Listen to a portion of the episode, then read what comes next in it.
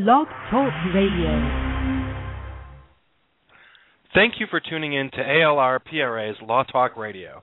I'm your host, Nick Augustine, and this show is produced by ALR PRA Incorporated, a national law practice management agency headquartered downtown Chicago, Illinois, and serving greater Chicago, Los Angeles, New York, Washington, D.C.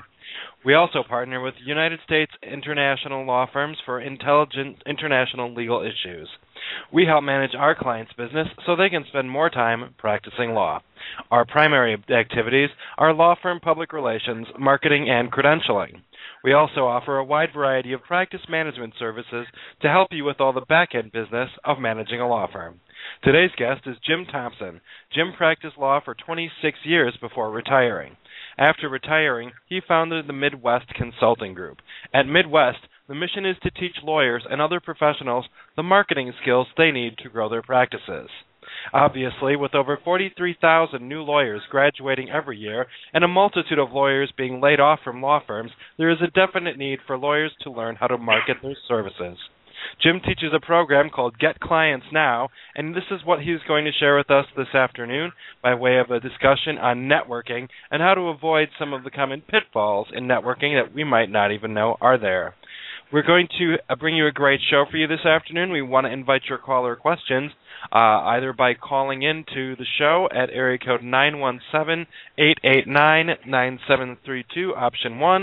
To be placed in the queue, the telephone number again is 917-889-9732, option 1 for the queue. You can also send an email to nick, N-I-C-K, at alrpra.com. I have to apologize for having less of a voice today. It is my fault for running around in a blizzard. So I'm glad that Jim will be taking over much of the show, and I will be quiet. And we'll be getting going just in a moment after we read your disclaimer and some introductory announcements. By way of disclaimer, this is a general information program, and the advice shared on this show does not constitute legal advice. Results may be variable and based on specific facts and location. Communication with our attorney guests and among guests and callers on this show does not give rise to an attorney-client relationship. If you have further questions, you're always encouraged to consult with an attorney and or professional in your area. This program is politically neutral and objective. Counterpoints to views expressed on this shows are always welcome. Finally, all callers remain confidential, and all rights to this broadcast are reserved by ALR PRA Incorporated. We have two announcements to bring you before we get moving with our programming today. First, we want to let you know that the international software and technology law firm of Marcus Stephen Harris, LLC, will be presenting their next software licensing webinar on February 15, 2011. Negotiating software licenses is a complicated process that takes knowledge and skill. Changing technology and new methods for software development and delivery have changed the game. The consequences of getting it wrong can be severe. This webinar will focus on your understanding software licenses, their legal background, and how to maximize your rights while minimizing your risks during the negotiation process.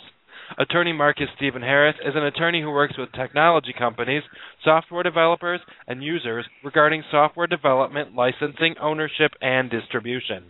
Prior to entering the private practice, he was senior corporate counsel at SSA Global Technologies, a global ERP software vendor. Mr. Harris also worked in the legal contracts department at SAP, where he drafted and negotiated hundreds of technology-related agreements with SAP's Fortune 500 customer base. For more information about Marcus Stephen Harris, LLC, please visit www.mshtechlaw.com. And if you would like to attend the webinar, you can find a link on the law firm's blog under the Publications tab. Additionally, as ALR PRA is promoting this event, you can email me for more information, and my email, again, is nick, N-I-C-K, at alrpra.com. We appreciate you passing on information regarding these events. Secondly, we want to let you know that Mary Erlain will be working to help professionals learn the skills of connecting the dots and removing barriers. On March 15, 2011, from 8 to 9:30 a.m., Mary will conduct a hands-on leadership workshop for women. It's Leadership for Women and Rainmakers and Leaders in Business. This event will be held in the large boardroom located at 35 East Wacker Drive in Chicago, and ALR PRA is sponsoring your registration fees, making this a free event. Come by and enjoy a light breakfast and enjoy The Leadership for Women program includes content on issues affecting women in business, such as statistics, barriers, positive leadership qualities of women, goal setting, the challenges of conditioning, and the formula for success. When you attend Mary's workshop, you'll learn to build a positive self-image, understand motivation, and approach the challenges of leadership, time management, and communication. Now, space is limited, so please register today by emailing nick@alrpra.com with Women Rainmakers and Business Leaders in the subject line if you'd like to reserve your complimentary seat at this workshop. ALR PRA Incorporated is a Chambers Executive Suites tenant, and we want to thank Chambers for co-sponsoring this event. So, without further ado, and to save my voice a little, we are turning things over to Jim Thompson, who's going to talk to us about networking. We'll go through some more definitions, talk about why it's important to network, especially for lawyers. We're going to look at where to network, some likely and not so likely places, and then finally some networking do's and don'ts.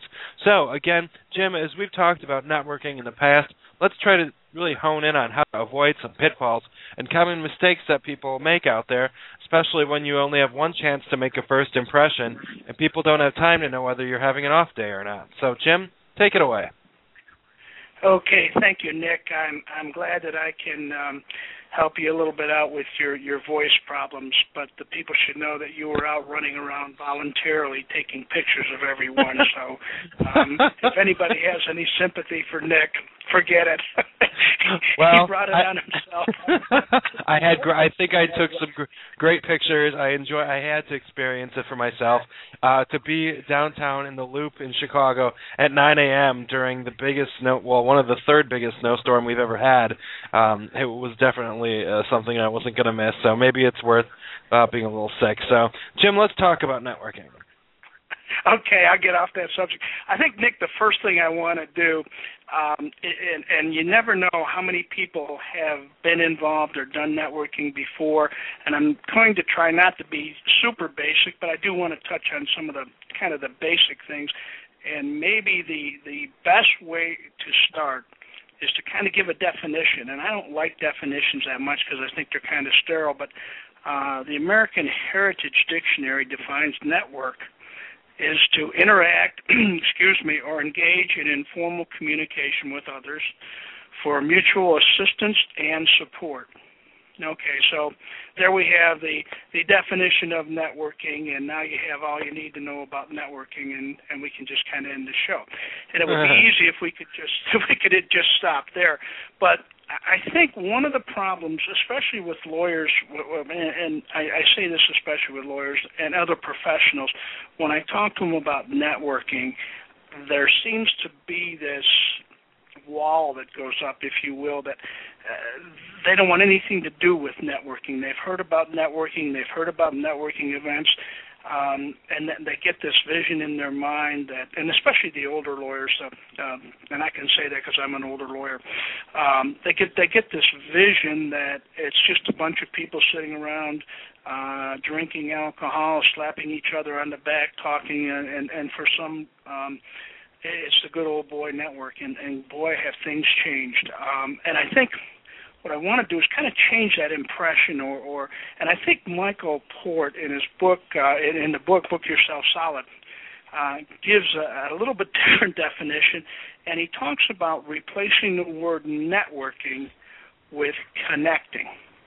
And if you think about that, that's exactly what the networking process is. It's connecting. We don't get contacts. We don't find contacts. We don't have contacts. We make connections with real people. I think that's the key right there. Networking, if you look at it from the standpoint of what networking is all about, it is very basically making connections with people. And as I said, many of us, older lawyers and other professionals, and I'll be the first to admit this, when I first started teaching courses on lawyer marketing and what lawyers needed to do to market their products and their services as a product, I had to learn a lot and rechange or rethink a lot of the old ways that I had. But, you know, we just have to change our thinking about what networking is. Now, let me say this. You know, there's a lot of books out there. There's a lot of courses you can take. There's a lot of workshops on networking and how to network, et cetera, et cetera. And they're obviously all good, and if you can take them, they're great. But for the most part, we can go to these workshops or take these courses, and we tend to forget all the information we learn, even though it's good information.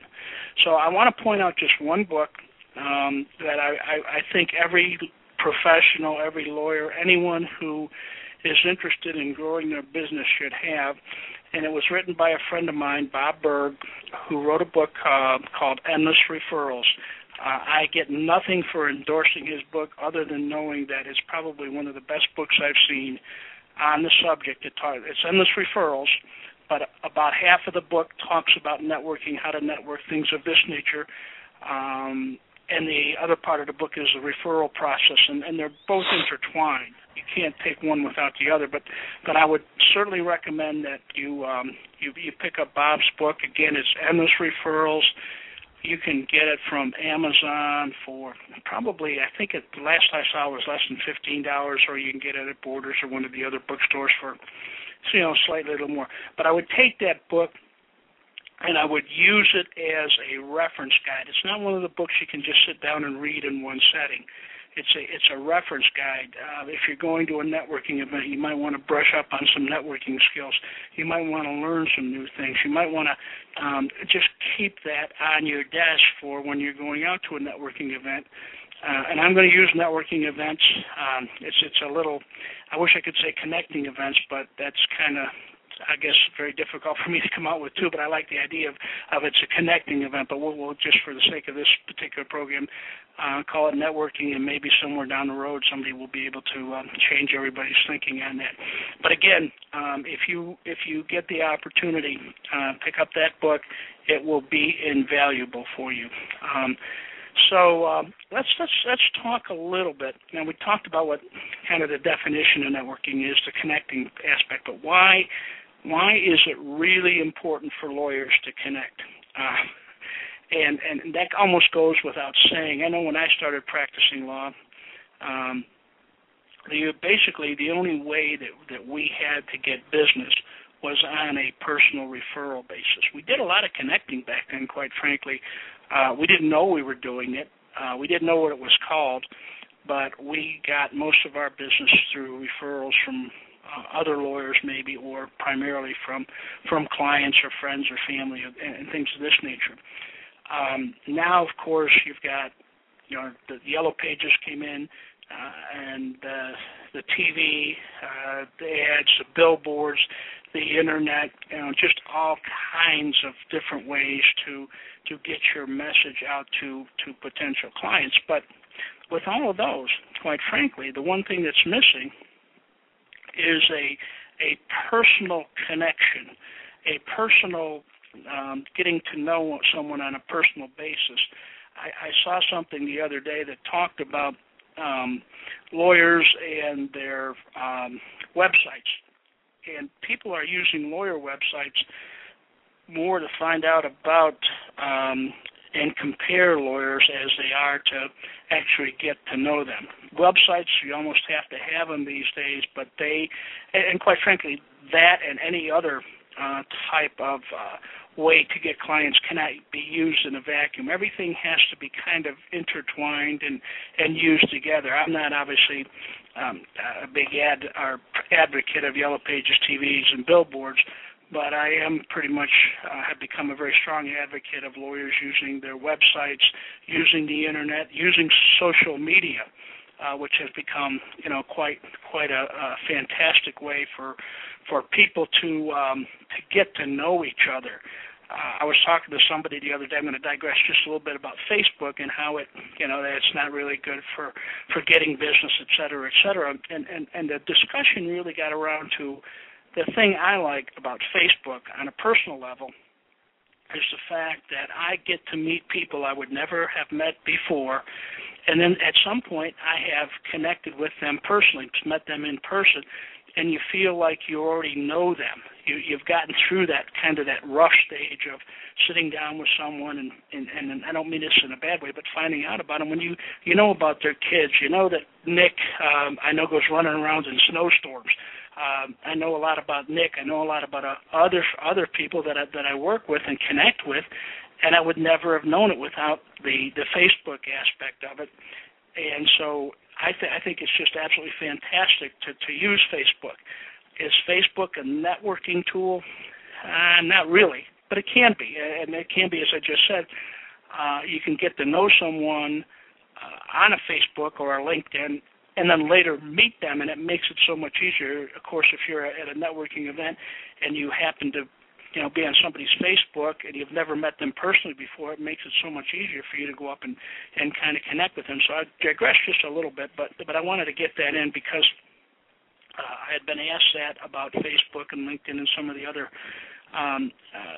types of connectors or connecting that lawyers can use. But why is networking important to lawyers?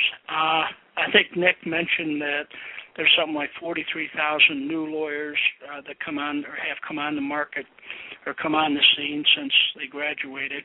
And I think I heard the other day, Nick, one of the folks was saying that there's something like 88,000 lawyers in the state of Illinois, which makes us around the fourth or fifth largest by, I guess, volume, the largest fourth or fifth number of lawyers in states. I think 88,000 is quite a significant number. So when you think about that, you have to think about there's an awful lot of competition out there to get clients. And so networking is almost a must. If you're going to get clients, to build your practice or to keep your practice growing, you've almost got to find a way where you can get yourself out there and market yourself. Something that I found out very interesting, or thought that was very interesting with regard to lawyers and marketing, I go to quite a number of market or networking events on a monthly basis. And to be quite frank with you, very seldom do I run across lawyers. And I'm thinking to myself, and these are different events where a lawyer could fit right in, possibly get business. And there's just not lawyers out there using the networking events that they could be using, and when I talk to lawyers about that, it's I get a couple of different answers, obviously, and one of those is I'm afraid to go network. I don't know how to network. I don't know what to say. A number of different things come up, and when I start talking to them about the fact that and we teach basically, and we'll talk about some of the things that you can do at a networking event that maybe ease some of that fear. A little bit later in the program here, but one of the things that we talk about is the fact that if we teach you how to do this, it makes it comfortable for you. And if you're one of the lawyers out there that's going to these events, you may be involved with 3 people. There may be 60, 70, 80 people at a networking event. And look at the I guess the field of gold that you have out there that you can kind of mine for potential business because there's no other lawyers out there. Now, I don't know how many people are listening to this program, Nick, but maybe the next 2 or 3 networking events I go to here in Chicago will be inundated with lawyers, and hopefully maybe some of that got out to them. But as I go around and talk to different lawyer groups, I try to stress that is a way to, and we'll talk about the different networking venues you can go to, but going to networking events is such a low-cost way to get yourself out there, to get business. And I just simply sometimes just can't understand why lawyers don't get that. But, for the lawyers that do, it certainly makes it a nice field of potential clients out there. So, again, if you are one of those lawyers that's listening and you haven't been to any networking events, hopefully by the end of this program, we'll give you some ideas that you can use when you go out there, when you talk to other folks, where you can go network, certain types of things that you can do, certain things you can say, certain things you don't want to say, I guess, and you'll feel much more comfortable when you go out there and look for those networking events. Do we need to take a break now, Nick, or you want me to keep going?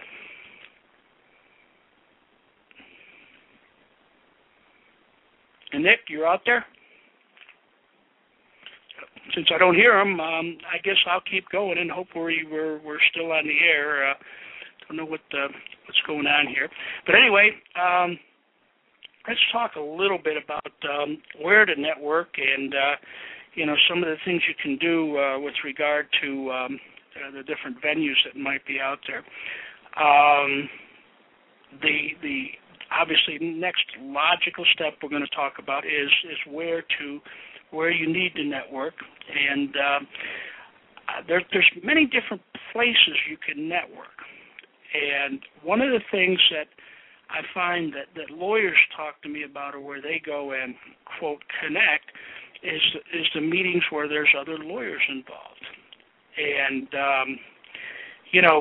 my thought there is, yes, it's fine to go and meet and go where there's other lawyers, but the gist of the matter is that lawyers, for the most part, are not going to be your potential clients, or they're not going to refer people to you. Now, I'll qualify that a little bit as we go along here, but and make an exception. But generally speaking, you probably, aside from going for CLE events like that, you probably want to stay away from meeting with lawyers. Is that you back, Nick? I am back. Technical difficulties. Comcast, I don't know what happened, snow or something. I lost internet completely for a moment of time. That's what it's like in snowpocalypse. So I'm back. What show goes on without me? Is that what I'm learning from this? No, welcome back. Yes. Wonderful. Well, I got kind of worried that maybe I was just talking to empty space out there, but hopefully the show was being broadcast, and there's other folks that were able to listen to what I had to say. Certainly. But do we need to take a couple breaks? Yeah, it's about time for it's about that time. All right, so let's pause for our first. I take that everything that you delivered was just golden sage, wonderful advice.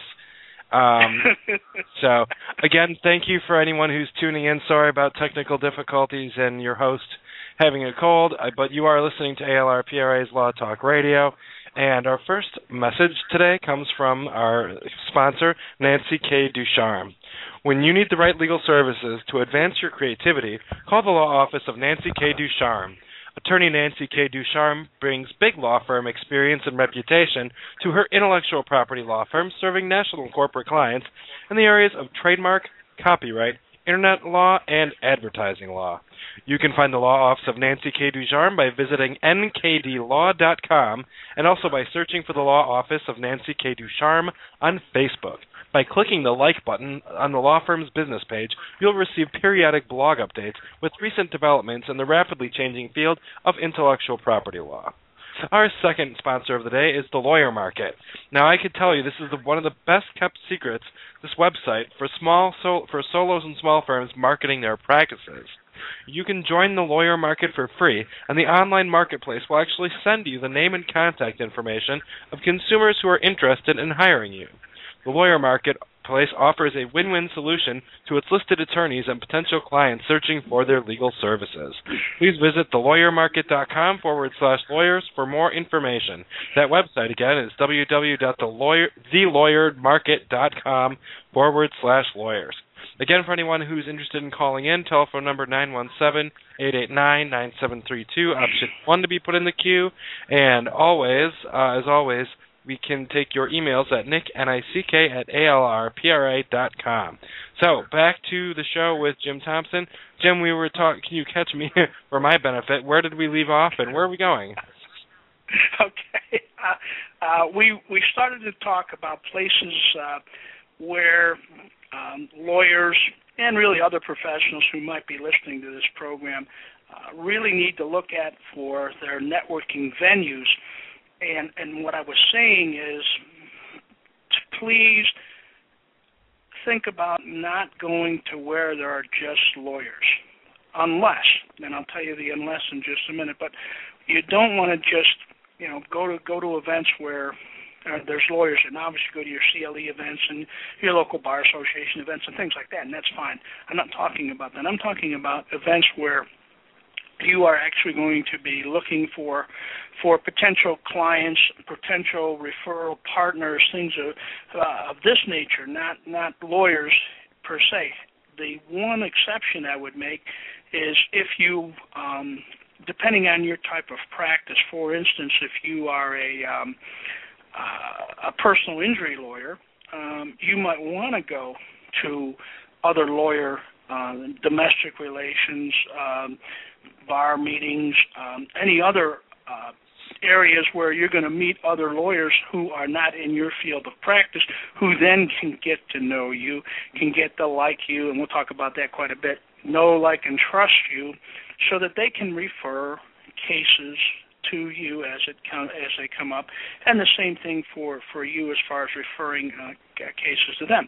If you're a divorce lawyer, obviously you don't want to go to meetings where there's going to be a bunch of divorce lawyers there, because you're all going to be kind of competing with each other for the same clients. But again, if it works for you, going to other bar association lawyer meetings, where there might be folks out there that can refer business to you, or, and I say or, and this is probably maybe the most important thing, where you can refer business to them, because one of the things that you want to keep in mind is that you're going to develop, and it is all tied in, a referral business is if you are referring people to them and they're referring people back to you, so it's a win-win for everyone. You might want to think about going to meetings where there are potential referral partners for you, depending, again, on your area of practice,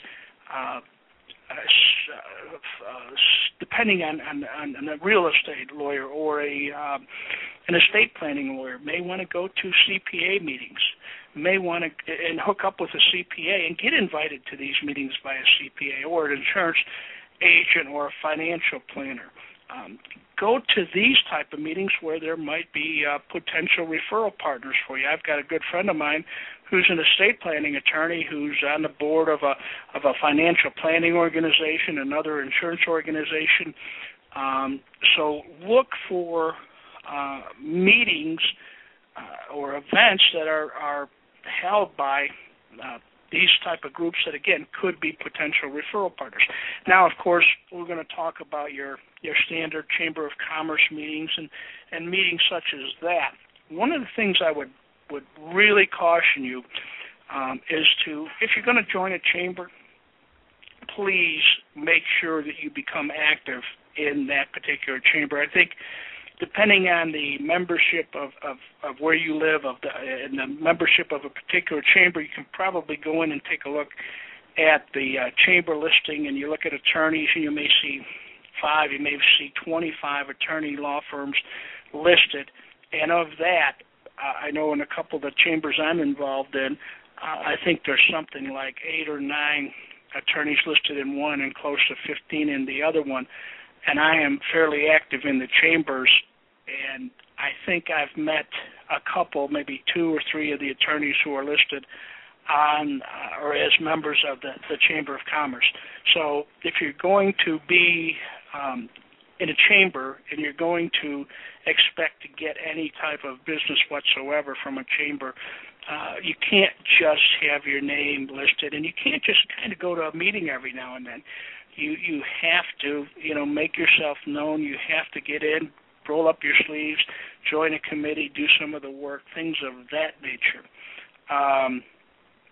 You want to, you might want to get involved and think about, Rotary and some of the other service clubs. Obviously, if you get involved in those, you're going to have to do work. I think they pretty much expect it. If you join, you're going to be working.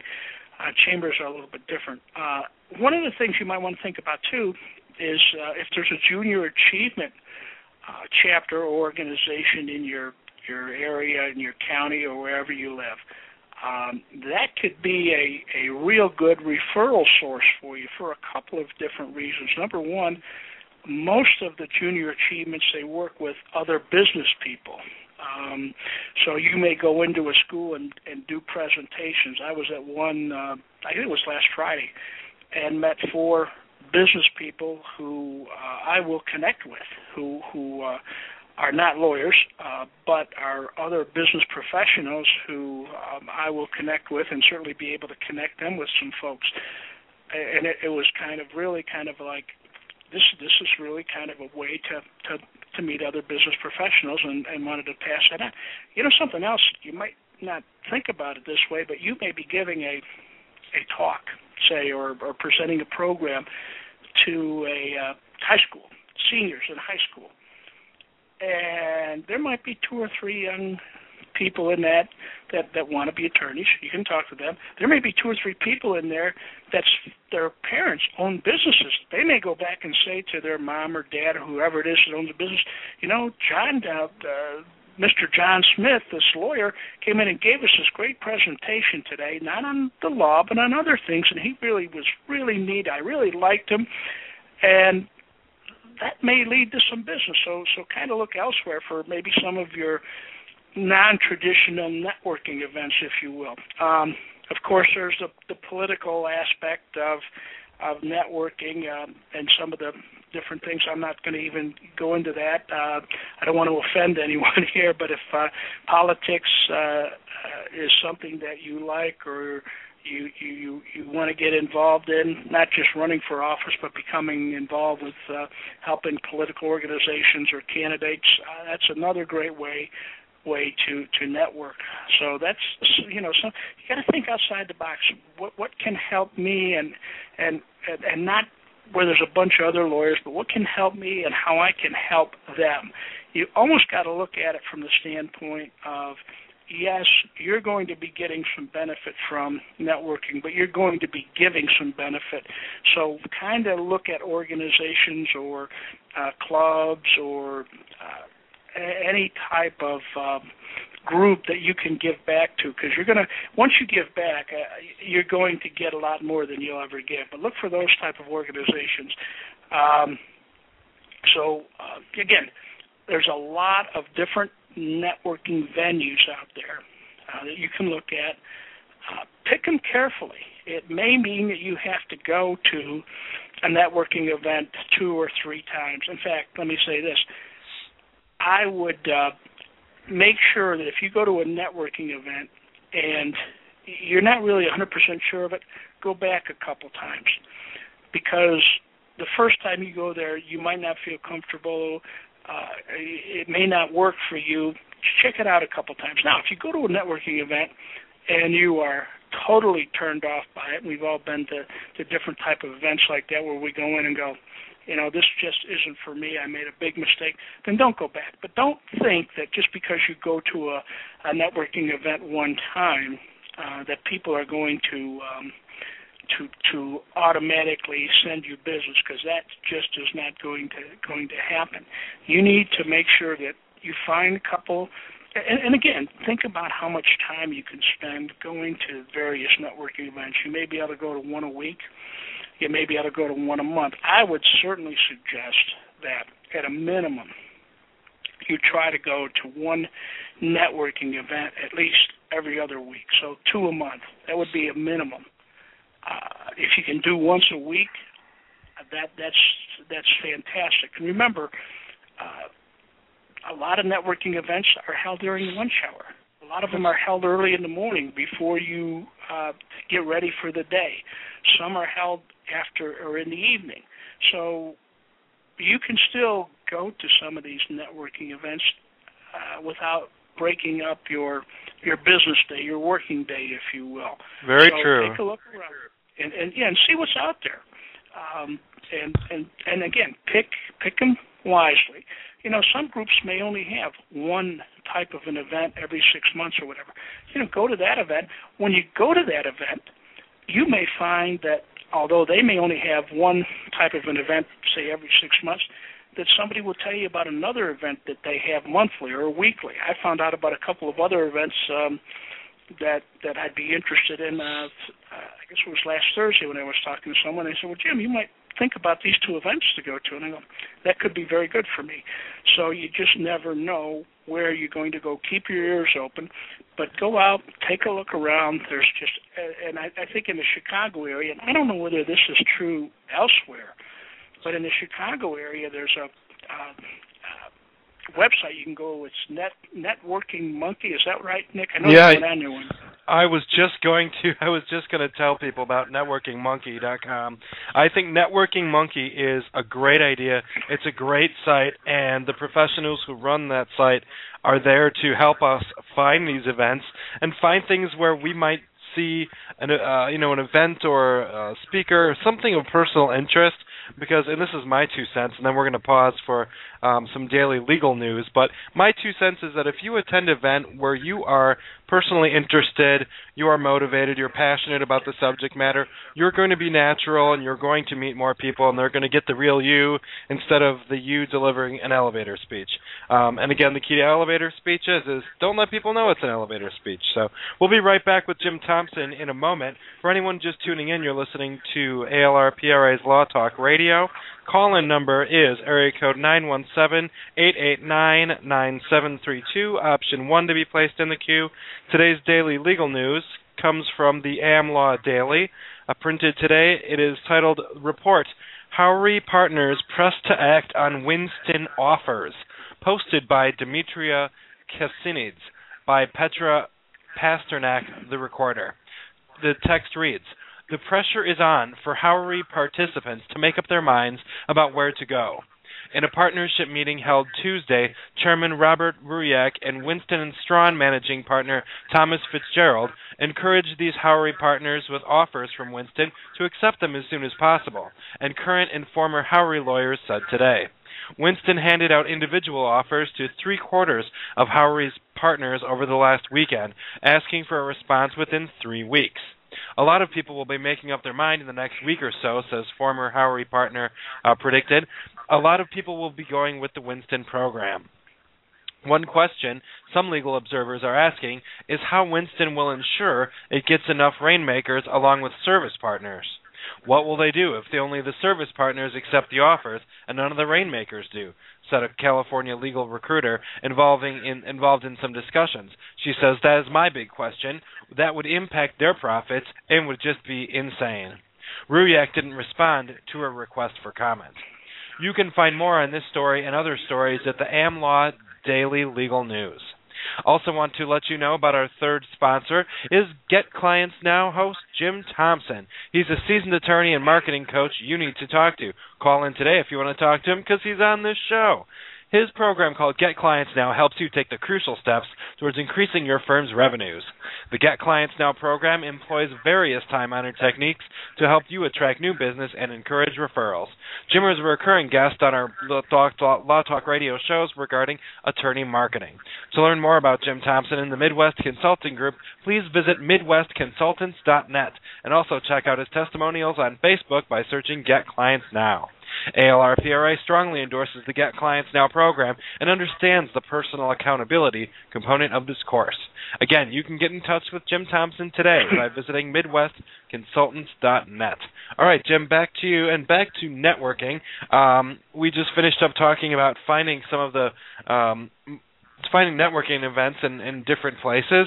Can we move on to a little bit of some of the faux pas or things we don't want to do in networking? And I apologize if you touched on a little of these before, but I think the mistakes to avoid is a good area of focus. Yeah, I think we'll go forward with that in just a second. I would want to say just listening to that Law Minute or whatever where the law firm's breaking up, if they're having problems with rainmakers, they can give me a call and we'll get them on the right track. There you go. There we go. Anyone involved in the Winston & Strawn deal, if you're not interested and want to go out on your own, call Jim Thompson. Call us, too. Okay. We'll help you with ALR PRA as well. Okay, great. I want to do just a couple little things about where to network, and then we'll go into the do's and don'ts. I want people to think about networking as connecting anywhere you are. And that could be as simple as being in a grocery store, being at one of your kids' athletic events or school functions. You know, always be ready to connect. And here's something else that I know you mentioned something, or we were talking about this, Nick. I don't know, about younger lawyers in transition doing pro bono work. Sure. There's no better way to network, quite frankly, for some of these younger lawyers or lawyers that are in transition than to do some pro bono work, and they are, in essence, networking with court personnel. They're networking with other lawyers. That's not a traditional networking venue, but think outside the box. If you are working with on a pro bono case, or you're working with helping in a court situation, you're coming in contact with other people. Make sure you connect with them. And we'll talk a little bit about kind of what you should say in just a minute, but let's kind of go to the do's and don'ts. One of the things I want to say is don't go to a networking event expecting to get business right away. You know, it may happen. Somebody may just learn what you do and say, oh, I've got this problem, can we talk, and this type of thing. But quite frankly, it won't happen. I will tell you that most of the people you're going to find that will become clients or will refer you, it may take you months before they actually do it.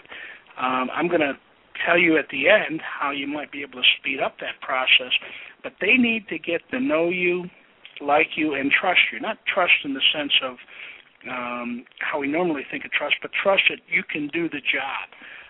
Nobody wants to refer anyone to someone else if they don't feel like you can do the job, because obviously it's a reflection on the person that's going to be giving you or referring you. So don't be disappointed when you go to a networking event.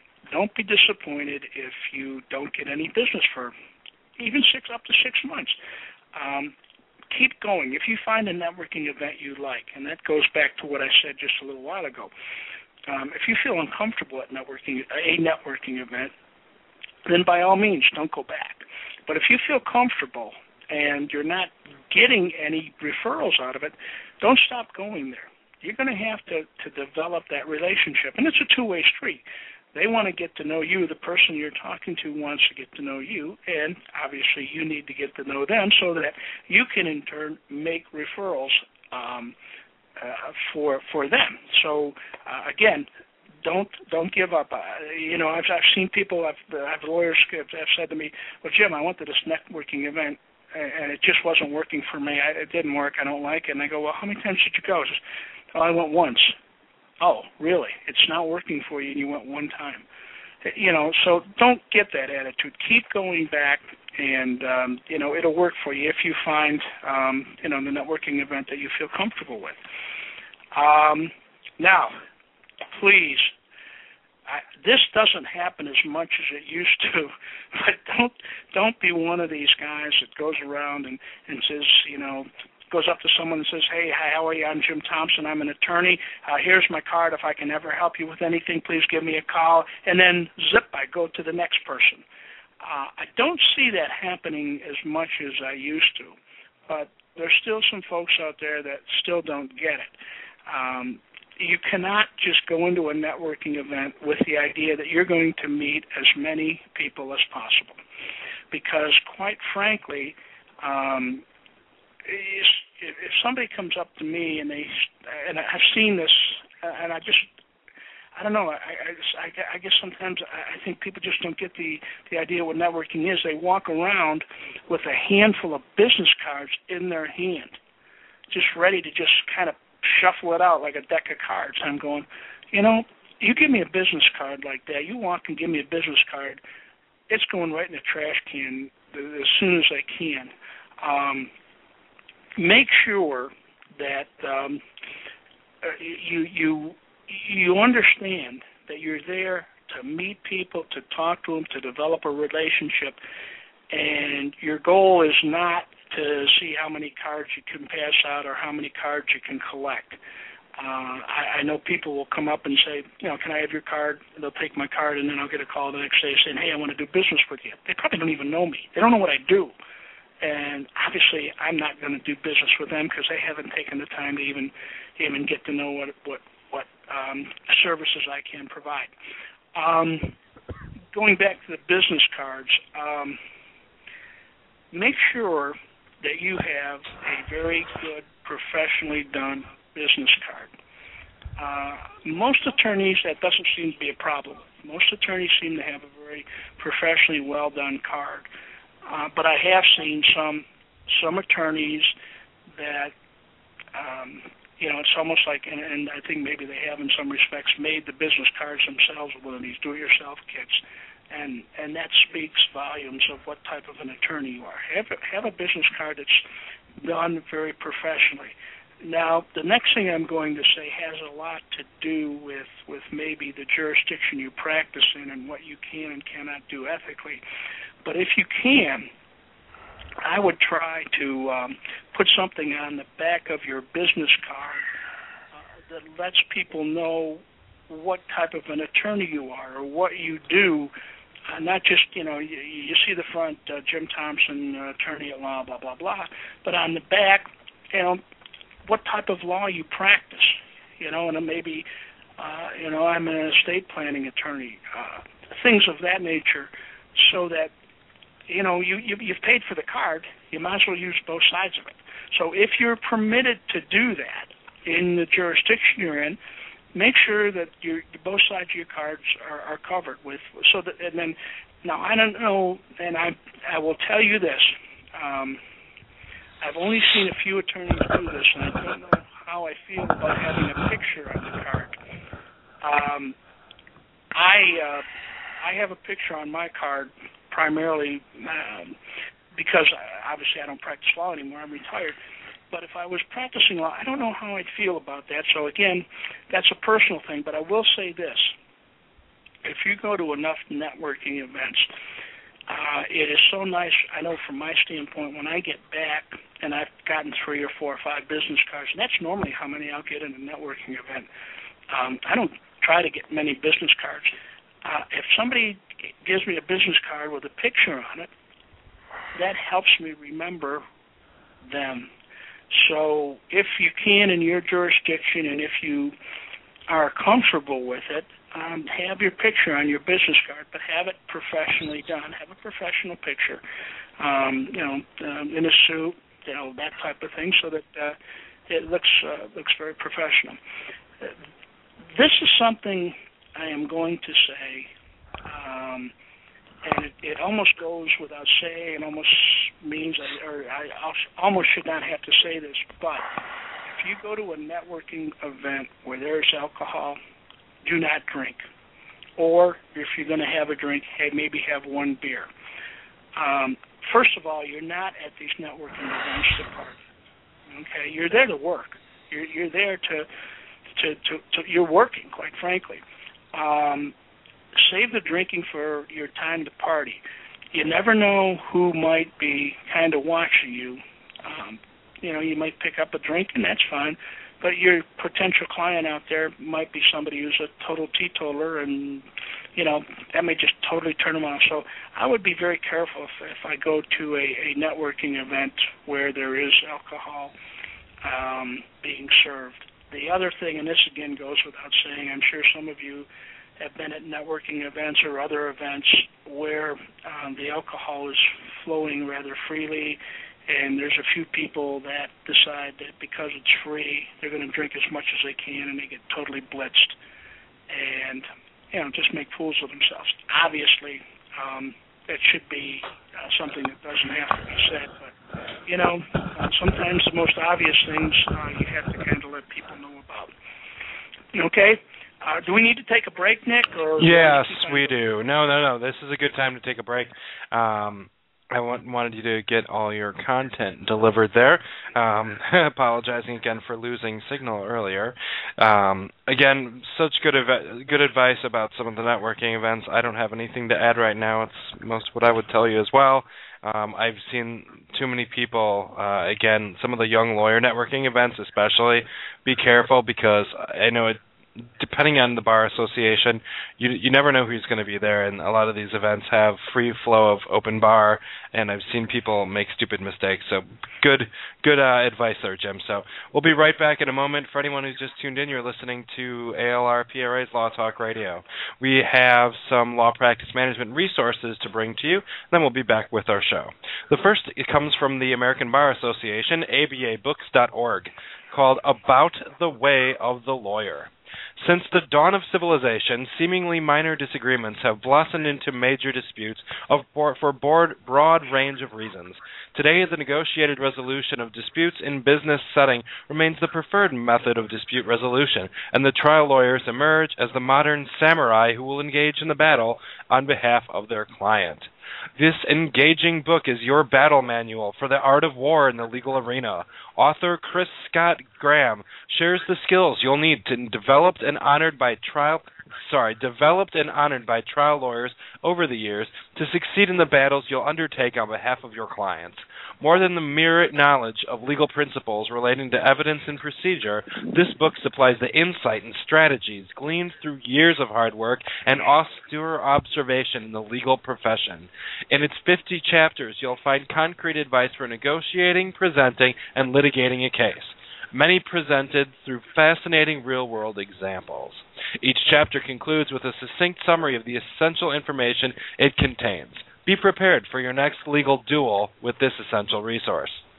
Second resource is the Chicago Daily Law Bulletin and the Chicago Lawyer Magazine for up-to-date legal news from around Chicago and around Illinois. Also check out the Law Bulletin blog, Attorneys in Transition, which offers advice and tips for those lawyers going through a career transition. It also hosts a monthly career seminar for lawyers in flux in their careers. Visit attorneysintransition.com.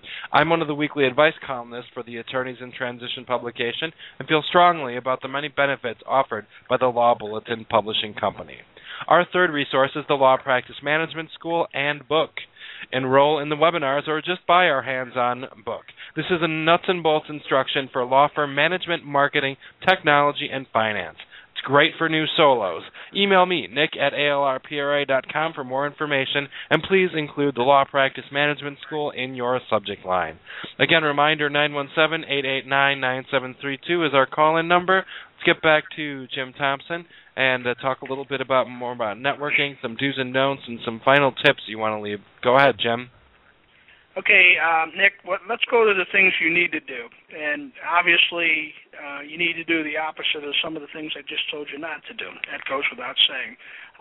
With business cards, keep your business cards in your pocket. Do not give them out unless they are asked for. You're just going to have to trust me on this. You will give them out, but don't you offer a business card. Keep it in your pocket until, and I'll tell you in a minute when you give your business card out. I mentioned have them professionally done. One of the things that I want you to kind of try and do if you go to networking events is try to meet as many new people as possible while making contacts with people you've already met at a previous event. I know it may be hard, depending on the type of event, to juggle that. But make sure, even in passing, if you've met people at a previous networking event, make sure you at least say hi to them. You may want to talk to them, and that's fine, depending on the situation. Let them know you're there. Say hi, how you doing? But also try to meet as many new people as possible because that's where, you were new once, and you want to meet somebody new, and who knows how that relationship will develop. So you got to have that balance there, okay? Nick mentioned the elevator speech. Right now, we're going to put that out of your mind. Elevator speeches are no more. And some of you may know why elevator speeches came into being and why they're called that, but we're going to put that out. Michael Port did a great article, and if anybody wants it, I will be glad to send it out. It's how to talk about what you do, and it's about a page and a half, and number one, it talks about nobody wants to listen to your elevator speech. The elevator speech does not help you sell professional services. And somebody in one of my groups said that what we ought to come up with is an EOB speech, and it's an EEOB stands for explanation of benefits. And you should have a couple of them ready. You should have one that's about 5 or 10 seconds long, just the very basics. It's not I'm a lawyer type thing. It's the type of lawyer you are, what your benefit is. Have a benefit statement. Also have a longer one, a 10, 15, 20, 30-second benefit speech, what you can do for people. That's what you've got to look for. What's in it for somebody you're talking to? They don't care about you and what you do. They want to know what you can do for them. So take your speech, work on it, practice it, have it so that it's memorized so you can almost, and you can, somebody asks you what you do, blah, blah, blah, blah, blah, blah, and you want to also to try and get their attention to the effect that they go, hey, that's really neat. I'd like to learn more about what you do. So this is going to, take some work. You're going to have to craft this. There's all kinds of courses you can look at and books you can look at, and if you have any questions, obviously it's too much detail to try and talk about it here, but if you'd send me an email, I'll hopefully get you on the right track with regard to working on your EOB statement. Here's the other thing that I see a lot of people do, and I want to put this in a positive slant. When you meet someone, let them do most of the talking. Let them do somewhere about 80% of the talking. Here's what you want. You want to get to know them because, again, they don't care about you. You start telling them what you do and how great you are and what are, they don't care. You listen to what they have to say. People love to talk to or talk about themselves. So let them talk about 80% of the time. Can I jump in there? Can I jump in there with a story? Sure. My dad always tells me this. I've heard this so many times. He said, and my father works in radio advertising and was very, very busy networking himself for most of his career, and he would tell me so many stories about those he would have a conversation with, and it was 90% the other person talking and my father just nodding, and afterwards the person would talk to them and say, oh, I remember talking to John Augustine. We had such a great conversation. And he says, I never said a word. So some of the best conversations, you don't have to say a word. That's absolutely so totally true. If you don't believe it, guys out there, try it. It works. Let me say one other thing. Bob Berg, again, I bring that up because Bob has a list of 10 questions that you can, basically memorize, if you will, that you can use. So if you don't know what to ask someone, memorize. And you'll never use all of them, obviously. You may use one or two or three or four of them in a conversation. But have some of these memorized so that you can ask these questions and get the feedback and get somebody talking. And a lot of times when you get somebody talking, it just rolls. One of the questions I like to use and ask people, and it kind of breaks down a whole bunch of barriers, is, something to the effect of, when you're not working on your business, when you're not whatever your business is, what do you like to do for fun? And everybody likes to talk about their golf game or their fishing or their traveling or whatever. And you talk about an icebreaker question. After all, you go to a networking event to learn about people, to learn what they do. And once you learn about them and what they do, you find out ways that you might be able to help them. You don't want to tell them, hey, I'm an estate planning attorney, and the guy could care less. He doesn't care. He doesn't have any need for an estate. But you find out about him and that he plays golf and all that. Maybe you guys set up a golf date. But try to get around this, I am going to tell you what I do, and let them tell you what they do and what they like and things of that nature. One of the things that some people very rarely do, and I think this goes a long way, is go up and introduce yourself to the person or persons who are hosting the event. Let them know that you're there. Let them know that you're new, maybe. Because here's the thing, if you let them know you're new, they're going to want, if they're hosting an event, they want people at their event. So what they're going to do is introduce you to people. So find out who's hosting the event, go up, introduce yourself, and trust me, they will take it from there. One of the things I think I'm terrible at this, but I work at it, is to try to remember people's names. There's courses out there you can take, and there's all kinds of ways that you can teach yourself to do this. I know people say, I just can't remember names, and et cetera, but there are ways to work on it, to teach yourself how to do it, and trust me, that will it's amazing what that will do for you. When you can remember, I met Nick 20 minutes ago, and I come up and I bring someone over and say, John, I want to introduce you to Nick Augustine. And Nick goes, wow, how did he remember my name? That's tough. Especially if you didn't have a name tag on, that type of thing. But that's one of the things. Introduce people around too. Name tags are very helpful, and so. But if you're talking to someone and you've met someone else, take that person over and introduce them. You be the connector for them too. You'd be surprised how that actually comes back to help you out. And I guess we're getting pretty close to being out of time. I don't want to make sure I get this in. After you go to a networking event, okay, you have maybe met 3 or 4 people that you want to reconnect or connect with. You call them and schedule a coffee or a lunch or just some way to just meet them. Don't wait for the next networking event. If you've connected with someone that you think, I really like this person, I can help them or they can help me, something was brought up in a conversation, or maybe, as I just mentioned, maybe you find out they're a golfer. You call them up. You make that initial contact. Make it the next day or the day after, and you'll be surprised what that will do for your credibility. One other thing, and again, I'm going to plug Bob Berg's book again. I don't know what page it's on because I don't have it in front of me, but he has a little note card that he's had made up, and it fits in a little regular envelope.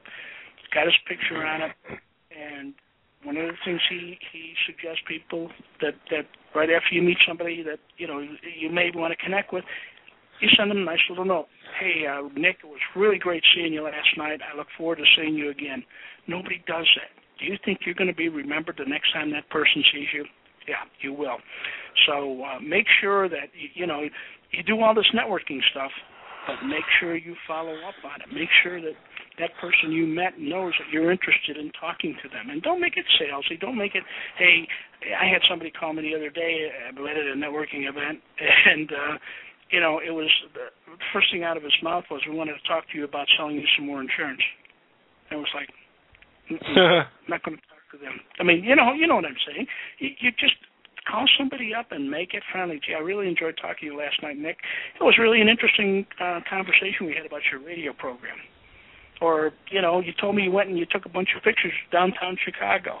After you get out of the hospital from bronchitis, I'd like to see them. Good ideas, Jim. Such good. I really like the idea of setting the note afterwards, and again, being being respectful of people's space is a good thing.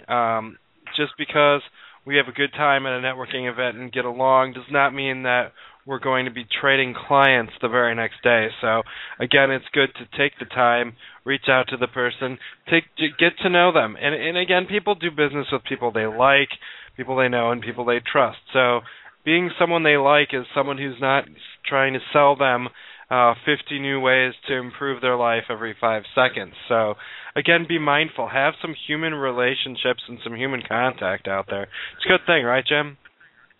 Exactly, yes. And the whole thing we're talking about is relationship. Everything we do these days is all relationship. Some lawyers tell me they're not in the business of selling, we're all in the business of selling, and it's all relationship selling. And everything out there is developing that relationship with someone so that they, you said it, Nick, know, like, and trust you. Yep. That's, remember those words, and you'll be fine. Very good. Jim, thanks for being on the program today. We will see you again 1 month from today on the first Thursday of March. I can't. Is that right? That's wow. Yeah. Isn't that something? We're in March already. Wow. It is. That is really quite a scary thing. Well, we're not in March yet. We have some time, but yeah, March 3rd. It looks like the next time you'll be on the program. So again, thanks for being on today, and thanks for talking a little bit more about the do's and don'ts of networking. I really like the EOB statement: ditch the elevator speech and tell people why there's value. It's a really good advice. So again, thanks for being on the show, Jim. Oh, it was my pleasure. The only thing this time just goes so fast. There's so much I want to say, and I got to, kind of tone it down, I guess. But I know. And anyone out there who's listening should certainly the Get Clients Now program is a good thing. Should search Get Clients Now. Jim Thompson. You want to give a website again, Jim? Yeah, they can go to www.midwestconsultants.net. I also have another website. It's www.lawyersmarketingresource.com. Wonderful. All right. Thank you again to all of our listeners out there. Thanks for tuning into the Lawyer's Toolbox program on ALR PRA's Law Talk Radio. We also want to thank the intellectual property law firm of Nancy K. Ducharme, The Lawyer Market, and Jim Thompson of Midwest Consulting Group. A couple upcoming shows we want to let you know about, and certainly we do what we can to update the website with upcoming shows, alrpra.com/Law Talk Radio for more upcoming broadcasts. Tomorrow, special broadcast, 8:30 a.m. Central, 9:30 a.m. Eastern Time, we have attorney Sahir Aziz, who is going to talk about the conflict in Egypt. She is an adjunct professor at Georgetown University School of Law. She'll be on tomorrow morning, bright and early at 8:30 tomorrow morning. Again, that's Central, 9:30 Eastern. On February 8th, Tuesday, we have Alan Sims. He's going to talk about bank and mortgage fraud and litigation. Alan's recently been on MSNBC.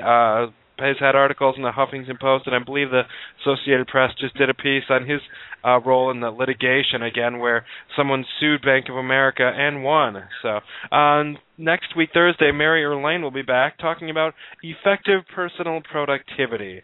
Mary Erlain always has great programming and leadership, and just business. She's a business coach. She's got great content. So we look forward to having Mary on the 10th. Again, by way of disclaimer, this is a general information program, and the advice shared on the show does not constitute legal advice.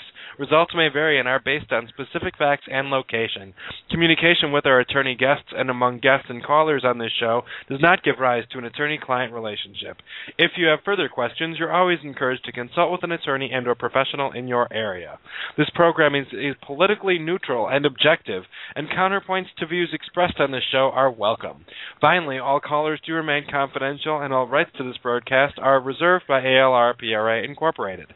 These Law Talk Radio broadcasts are programmed to bring our attorney and non-attorney audiences the tips, tools, and practice area information they can use to be better informed practitioners and consumers of legal services. With our guests and listeners located worldwide, we appreciate the opportunity to use this socially networked radio program to bring people together and share collective intelligence.